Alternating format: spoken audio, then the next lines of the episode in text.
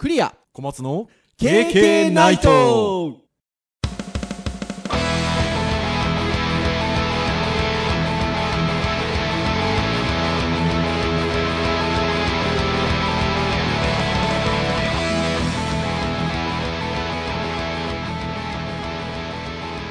経験ナイト。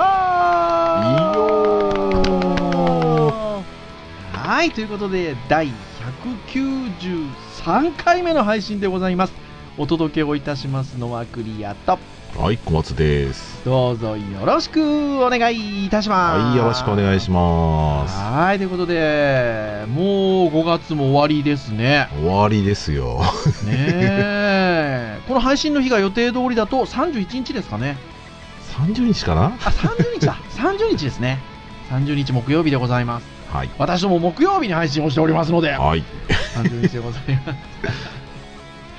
あのー昨年を思い返すとですね、この時5期という月の終わりというと、実は公開収録をしておったんですよね。お世話になりましたいやー、もう1年ですよ、先生。いやーあっちゅう間ですねもあっという間ですね。いわゆる外で配信をするという術を覚えたじゃないですか。うああそうですね。やりましたね。だから、なんか年にあんのかなと思ったらね、ないとね。全くこの1年は。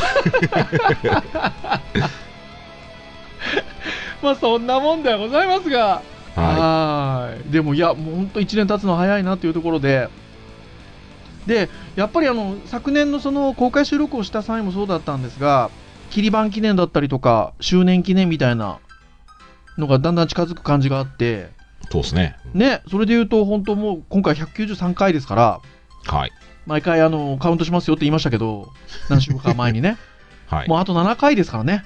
2ヶ月切りましたからね200回までね、2ヶ月切りましたからね。なので、いや、いよいよ200回という感じですけれども。ね、もう1000回、2000回、行く勢いですからね。増えてる増えてるはい、というところではございますが、さて、えー今日は、えーまあ、ターンで言うと Web の回ということで、まあ、何の話をしようかなというところではあったんですが、まあ、微妙にハードガジェットっぽい話かなとも思いつつ、いやいや、これは Web だろうというところで、最近耳にする言葉があるんですよね。はいございますね 5G。まあ、5G って読むの ?5G って読むの？まあちょいちょいねあのニュースで流れてきますからねはーい。まあでも 4G って言ってたし、5G ですよね。うんまあ、5G という言葉をよく耳にしますと。携帯端末の次の世代、次世代ということですよね。5ジェネレーションの G ですからね。はいなので、まあ、次世代企画ということで、まあ、いよいよ近づいてきてるのかなというところで話題に上ることが多く。ね、そういう意味では、やっぱり、ウェブ界隈の話ではありますよね。通信の話ですからね。そうですね、インフラの話でもあるけど、まあ、ウェブに直結する技術っていうふうに僕は感じてはいるので、そうですよね。うんただ、なんか 5G、5G とは言うけれども、まあそりゃあ次世代規格だからすごくなるんだろうけれども、果たしてどんなものかみたいなところって、なんとなくね、うんぼんやり感じてるところもあるので、まあ今日はこういろんなサイトを参照しながら、そもそも 5G とは何ぞやとか、5G が使えるようになるとどんなことができそうかなとか、なんかそんな話をゆるーくはい、お伝えできればなとそうですね。いうところでございます。はい。まあ、はい、今日もいくつかあのサイトを参照しながらお話をしてまいりますので、えーサイトの URL はあの KK ナイトの公式サイトにリンクも掲載をいたしますが、えー出てくるキーワードなどで検索をしていただくとサイトを開いていただけるかと思いますので、まあ、ぜひ参照しながら聞いていただければなというところでございます。はい、では、まず最初に、まあ、そもそも 5G ってなんだろうなということで、まあ、いくつか紹介してくださってるサイトがあるんですけど、まあ、これが分かりやすかったかなということで、えーハフィントンポスト、えーハフポスト？これ一緒ですよね。ハフィントンポストですよね。のそうですかね、多分、ねはい、ハーフポスト、はい。はい。上のあの、サイトの見出しはハフポストと書いてありますが、あの、ページの URL はハフィントンポストになってますので、ああ、そうですね。はい。えーこれは、えー5月22日の記事で、新たな通信サービス 5G って何一からわかる Q&A という記事が上がっております。これは朝日新聞デジタルからの天才記事みたいな感じでしょうかね。うん、そうですね。載ってるんですが、えっと、図があって、そんなに情報量多くないんですけど、すごいわかりやすい。うん。うん。ということで、まずは、えっと、こちらのサイトを参照しながら、5G ってなんだろうなっていうお話をしていきたいんですけど、まあ、そもそもの企画としては、えっと、これは 1G という言い方をすればいいんですかね。うん。1、1G ですね。はい。まあ、開始時期が1980年代ということで、まあ、いわゆる、えっと、携帯電話の最初の回線ですよね、これ多分ね。ああ、そうなりますよね。はい。だから、最大通信速度っていうところが横棒になってますもん。うん、まあ多分 デジタルデータはやんなかったんでしょうね。そうでしょうね。主な使い道が通話ということで入っておりますけど、まあ、そこから最初に、まあ、携帯通信網っていうのはスタートをしていると。そして、えっと、それが1993年、大学生ぐらいですか？そうですね。まだうんパソコンそんな触ってないぐらい。ぐらいの時ですね。が 2G、2G になりまして、1993年、ここから最大通信速度っていうのが出てますが、0.01メガ 10K? ですね 10K ですか？10K ですかね。う はいん、ですです。で、主な使い道がメールということで、通話プラスメールですよね。まあ、本来は電話なんで、感覚的にはだから今のショートメッセージぐらいのレベルですよね。文字数すげえ気にしなきゃいけないっていう時代ですよね。モノクロのディスプレイがついてましたもんね、ちっちゃなね。もうでも 10K じゃ何もできないね、まだ。うーん。あ、でも1000文字までいけんのか。10K だと英語で。ぐらいか500文字ぐらいいける。はですかね。い。メールですね、だから主にね。うーん。ってなところが、まあ、2G と呼ばれた時代ですと。はい。で、そこから今度は、えー 3G 回線になります。えっと、これが2001年ですね。最大通信速度は0.06メガ、まあ、60K ぐらいですか？はい。ぐらいからスタートして、まあ、これちょっとじ 3G は時代が長かったので、えー最終的には150メガぐらいまで。うん、14年の間にみたい徐々にね。うん次の 4G がちなみに2015年からなので、まあ、14年ぐらい。まあ、そうですね、最近っちゃ最近ですよね。そうですね。うん。3G ということで。まあ、あの、主な使い道に先ほどの2つに追加して、さらに今度ホームページの閲覧ということで。まあね、日本はそのガラパゴスなんて言われておりましたが、あのね、i モードなんかでね、まあメールはもちろんですけど、ウェブの閲覧もできるようになりましたよね、この時期にね。うん、あとね、やっぱ YouTube とかでね、動画見るようにね、だんだんなった時代、時期かなってああ、そうですね。終わりの方はそうですよねね。YouTube 自体は2005年からやっぱりやっているんですけど、やっぱ爆発的になんか周りが乱したのって、このくらいの時期がなんかイメージとしては強いですけどね。うーん。まあ、100ね、150メガぐらい出てると、確かにね、動画の閲覧っていうのが可能になってきたのかなっていうところが分かりますよね。すごいですよね。だって 4K とか、まあ、ある意味僕ら HD の動画がネットで見れるだけでも驚愕な話でしたけど、はい。それが今やもう普通になっちゃいましたね。しかも 4K とかもね、カメラ撮って YouTube で配信する人がいる時代ですからね、すごいですよね。まあ、そういった 4K なんかまで行くようになったのが、だから今度はだから 4G ですよね。はい。4G が2015年から開始をしておりまして、下が110メガ。これ 3G の速いものよりちょっと遅いんですね。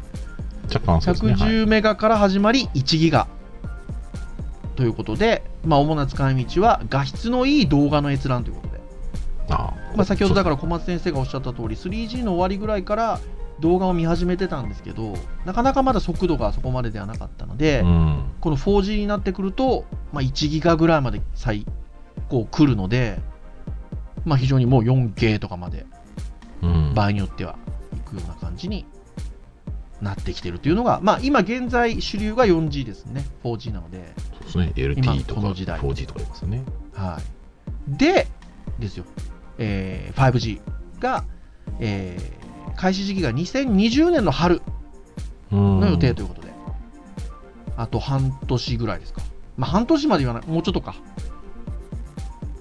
10ヶ月ぐらいですかね。うん、今はまあ実験的にね、少しずつ出てくるんじゃないかなって気がしますけどね。はいまあ一般に乗ってくるのが20年の春って感じなんでしょうねこの言い方だとね。うん、そそうですね。予定ではそうなんですよね、で、えー最大通信速度が10ギガということで、すごい。10倍です。10ギガ先ほどのすげえな 4G の1ギガの。まあ、なので、まあ、4K みたいなね、あと 8K みたいな今度はさらにプラスして、みたいなものが今度は送受信が可能になってくると。で、えっ、と、ここの表に書いてある主な使い道には、まあ、今までのものに比べて、ここからガラッと変わってきますね。自動運転、うん遠隔医療、臨場感のある映像体験などということで、ガラッとなんかここまでのあの追加になってきたものとまた違った形になってきますね。ねこれ、すごいですねこここまで来るとこれはすごいですね。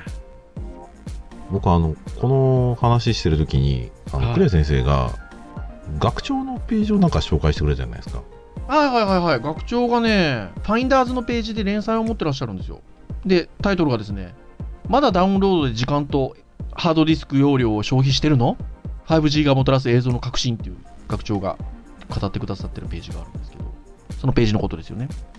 うんそうそうでこれのその話、まあ、タイトルとかを見て、まあ、結局データ転送速度っていうのって割とね今まで動画撮る人からしてみたらその速度だったりとかうん。媒体っていうものに非常にこういろいろ神経使ってたわけなんですけど、5G 普及すればこの発想でいくといらないってことですよね、結局その通信データの先にあるものに記憶媒体があればカメラ自身にその大きな容量がなくても、まあうん。いけるっていう話ですよねきっと。いや、本当にそうですよ。ページの中で学長、杉山学長もおっしゃってるんですけど、まあ、かなり近いところまで来ると。うんそのあの直接マシンの中にあるものを呼び出す。で、厳密に考えると、デバイス内のデータを呼び出した方が若干早いかもしれないと。うんただ、もうそれは人間感知できるスピードの差ではないという時代になるのが 5G なので、そうなった時に、でしかもね、あのーさっきのハフハフポストの、ハフィントンポストの、あのーところの 5G とはっていうところで言うと、まあ、まず超、超低遅延ということで、今はタイムラグが10分の1なんですよね。うんで、さらに同時多数接続っていう、1平方キロメートルあたり100万台の端末に接続可能っていう状況になるんですよ。で、こう考えると、その今まで、いや、じゃあ速度が上がっても、そのデータを外に置くっていうのは、じゃあ繋がんなくなったらどうすんのみたいな話があったじゃないですか。ありますねは多分これが今度起きにくくなってきますよね。いうーんこの接続の状況がこうなるっていうのと、遅延がこうなるって話になってくると、まあ、まさにそのローカル側に容量が果たしてもういるのかっていう話にうんなってきますよ。ね、そう多分そこは職業人のねそれぞれの責任だったり役割による気はするんですけど、ううん、ちのねそのマンションとかでですね、うん、あれあるんですよ。防犯カメラ。はい、で一応えっ、と録画してるっすよ。はい。うんただずーっと撮り続けると動画ってめちゃめちゃでかくなるので。いや、本当そうですよ。あの割とドラレコとかもそうですよね、だから。うん、で時間間引いたりとか解像度をやっぱり低めにしたりとか明るさに弱いとかですねいろいろ問題があって。うん、だから何かあった場合に一応参考程度にはできるもののあ誰かがなんか触っているかもぐらいなところしか見えないところも夜とかだったらあったりして、はい。ただこの理屈で言うとまあいろいろプライバシーの問題とかまあ実はそのいろいろな問題が出てくる可能性はあるんですけど、うん、まあ、そういったものが割と結構解消されるというかいや、本当そうですよ。ね、だからもうそういう管理員室にハードディスクはいらずにですねセンターに聞くデータが全部送られて、うん、センターにじゃあここからここまでの時間データくださいって言ったらそのデータ分をダウンロードできるようになるっていう風になったら、まあうんそういう機器のリプレイスとかもね必要なくなるので、うん、まあ、非常にいいなと。うん。とかね、まあ、あとそのカメラがあればそこの体験が今後できるようになるかもしれないと思ったらうんいろんなところに有名じゃないところでもなんかその臨場感あるリアルタイムな情報がまあ大体はねプライバシーの問題で見れないと思いますけど、うんできちゃうんだろうなと思うとなんかすごいっすよね。いや、すごいと思います。私、まあね、昨今、そのじゃあ、えっと、いわゆるそのローカル側に持たせるディスクっていうのもハードディスクではなく、例えばその SD カードだなんだみたいなその軽量化もされてます小さくはなってますけど単純にその、えっと、ローカル側に容量的な部品がパーツがいらないとすればそもそもの道具自体もちっちゃくできますからね。ああそうですね。ねだからそのなんかねその取り付けることによって私たちがこう体験できないような映像体験を体験できたりとかうん。そんなようなこともねししやすくなりますよね多分ね、そうですね、うん。あのー。ちょうど編集会議の時に小松先生がおっしゃってたのが、えっと、ソフトバンクの実証実験でしたっけ？はい。なんか 5G を使った実証実験やってるんですよね。はい。なんかねえっ、とせ3月ですか？2019年3月にはい。えっ、とヤフオクドームで 5G を用いた URL、えー感染実験、まあ、成功ということで、まあ、実際やられてですねうんその実際に体験した人とか、まあ、YouTuber さんとかでもその体験した人の僕映像とか見たんですけど、はい。えー、といわゆるそのなんですかね、えー福岡ヤフオクドームで実際試合をしてると。でそこで、はい。えー、とカメラを多点でたくさん映像を見れるようなカメラを置いてでそれをはい。VR ゴーグルではい。体験してもらおうと、はい。であたかもそのなんか VIP 席みたいなところで、えー閲覧してる、まあ、自身もアバターで、えー、と周りにいる人もちょっと感じられたりとか。で実際グラウンドとかね降りてみたりとかっていうのもなんかそのカメラがそこにあれば降りてる風なものができたり、でさっきクレ先生が言ったようにその、うん。小型化して通信さえできればいいインフラを整っているのであれば、うん。まあ、例えば野手だったりうん。ピッチャーとかね、うん。ちっちゃい小型カメラをつけて、うん。実際にその野球するのに影響ないんだけどうんあたかも自分がそのピッチャーの目線でねうんバッターに対峙する野球超面白そうですよねそれ。いやー、本当そうですよ。だしまあ、これを小松先生おっしゃってたんですけど、今までのね、そのいわゆるモデルっていうのは、その球場の中の席を一つ一つを席、一つの席に対して一人に対して席の使用権を売ってるわけじゃないですか、チケットで。はいこれね、お相撲でいうところのマス席みたいなね、うん、一番前のところ別に一人が買うっていうことじゃなくてすできますもんね。そうですねなんかさっきの数値の聞き方を僕は間違えてなければ、えっと100万台をそのつないでもね、遅延が起きないようなもしそういった回線ができるのであればはい。多分ね一番敵って最初その回線が 4G だった場合ってそこ一番ネックだと僕は思っていてうん。結局回線が速くても同時接続数が多かった時点でやっぱ動画は担保できないと思うので、そうなんですよ。そうするとこの 5G のね同時接続である理屈の上で100万人とかっていうんだったら、うんまあ一つの席をね極端な話100万人がまあ見れると いや、ねえ、そうですよ。そこはちょっと違ってきますよね。まあなんでちょっとね物の価値観としてもちろんリアルはねリアルでやっぱり空気感を感じていいってものもあるでしょうしうん。でもまあそこまでいけない人、まあうん。やっぱり僕、まあ、前テレビで見てた v 5G の実験に見たのはその実際にそのバスケの試合かなんかを見たいんだけど、うん。体が悪くて見れない子があたかもそこにいるような実験を確かしていて、うん。まあ、そういったところでもその行きたくても行けない人の体験を豊かにするとかね、はい。うん、あとはそのやっぱ今後教育とかでもやっぱそういう体験をさせたくてもなかなかさせにくい場所でもこういった映像 VR うん。しかもなんかね、オンデマンドというよりかはなんかリアルタイムにすごくこう価値観が出てくるもたくさん出てきそうですよね。いわゆるウェブの優位性みたいなことって今までオンデマンドだっていうことは言われたじゃないですか。うん。必要な時に必要なっていう。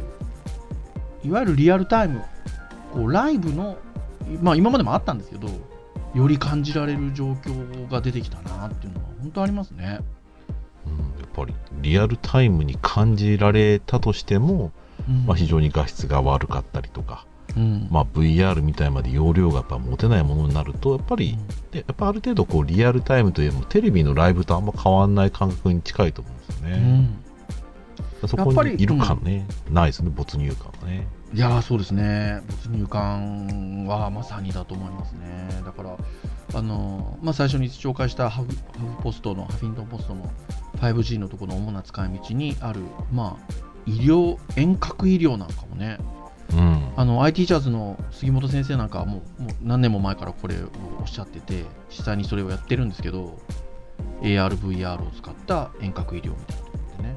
でちょうどこの間あの春にやった IT シャズカンファレンスっていうあの毎年あの教育 ICT あのテーマにやってる教育者チーム IT チャーズで、えっと、カンファレンスをやってるんですが先生が新ネタで喋るんです。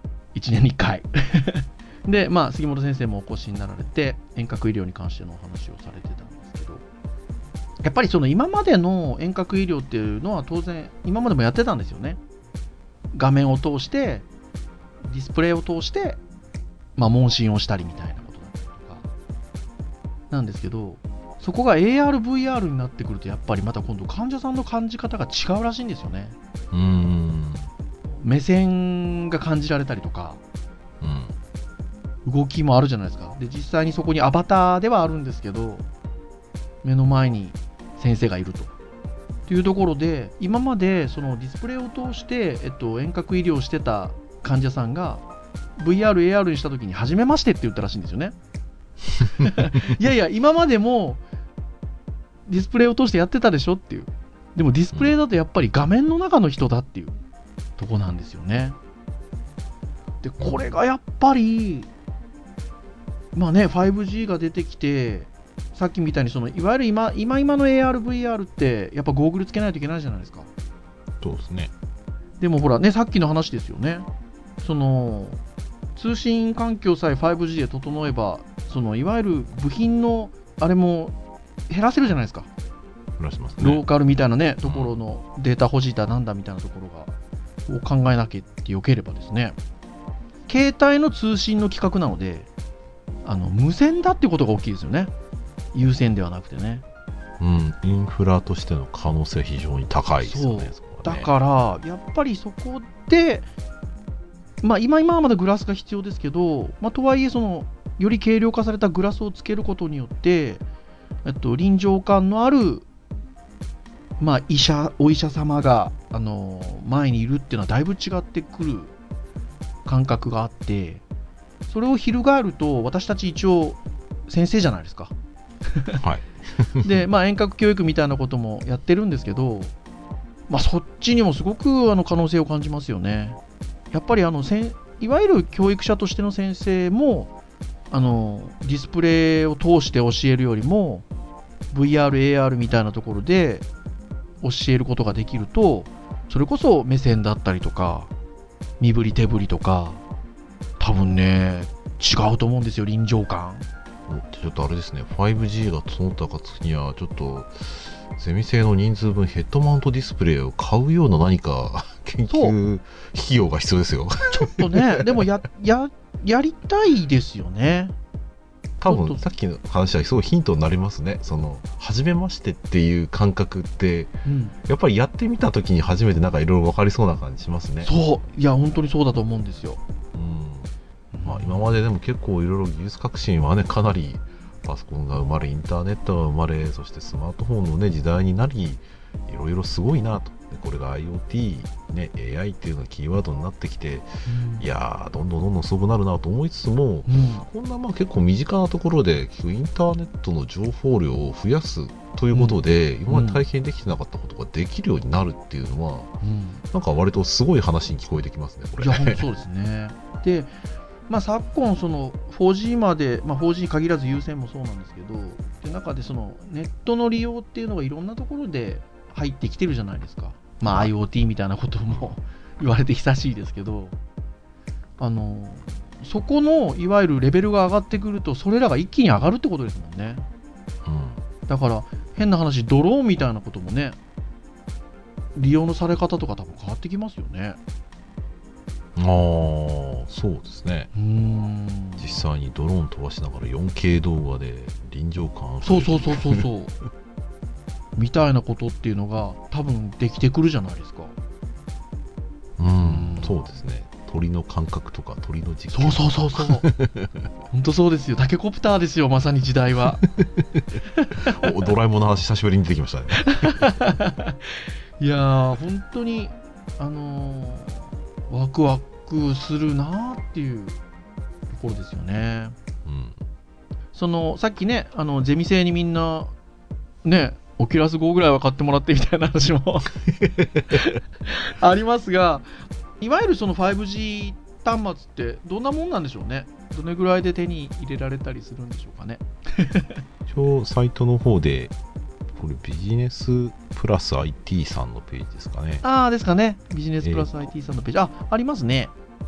5G 徹底解剖、価格はいくら、端末はいつ出る、日本でいつ復旧するという記事がございますね。これを見ると、今トライアルでいろいろ進んでいるところで、ファーウェイさんはどうなるかですが、あーねえこの記事の段階だと、ファーウェイさんの名前が出てますけどね。有力ベンダーとして。まあでもね、LG、サムスンあたりがたくさんやるんじゃないかな。そうですね。うん、サムスンがやっぱ強いって書いてますね。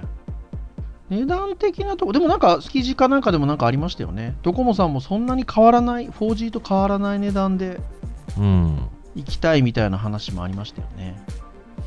うん、さすがにね、転送速度速いってことは、今の設定だとギガ子を簡単に招いてしまうのでう、ん。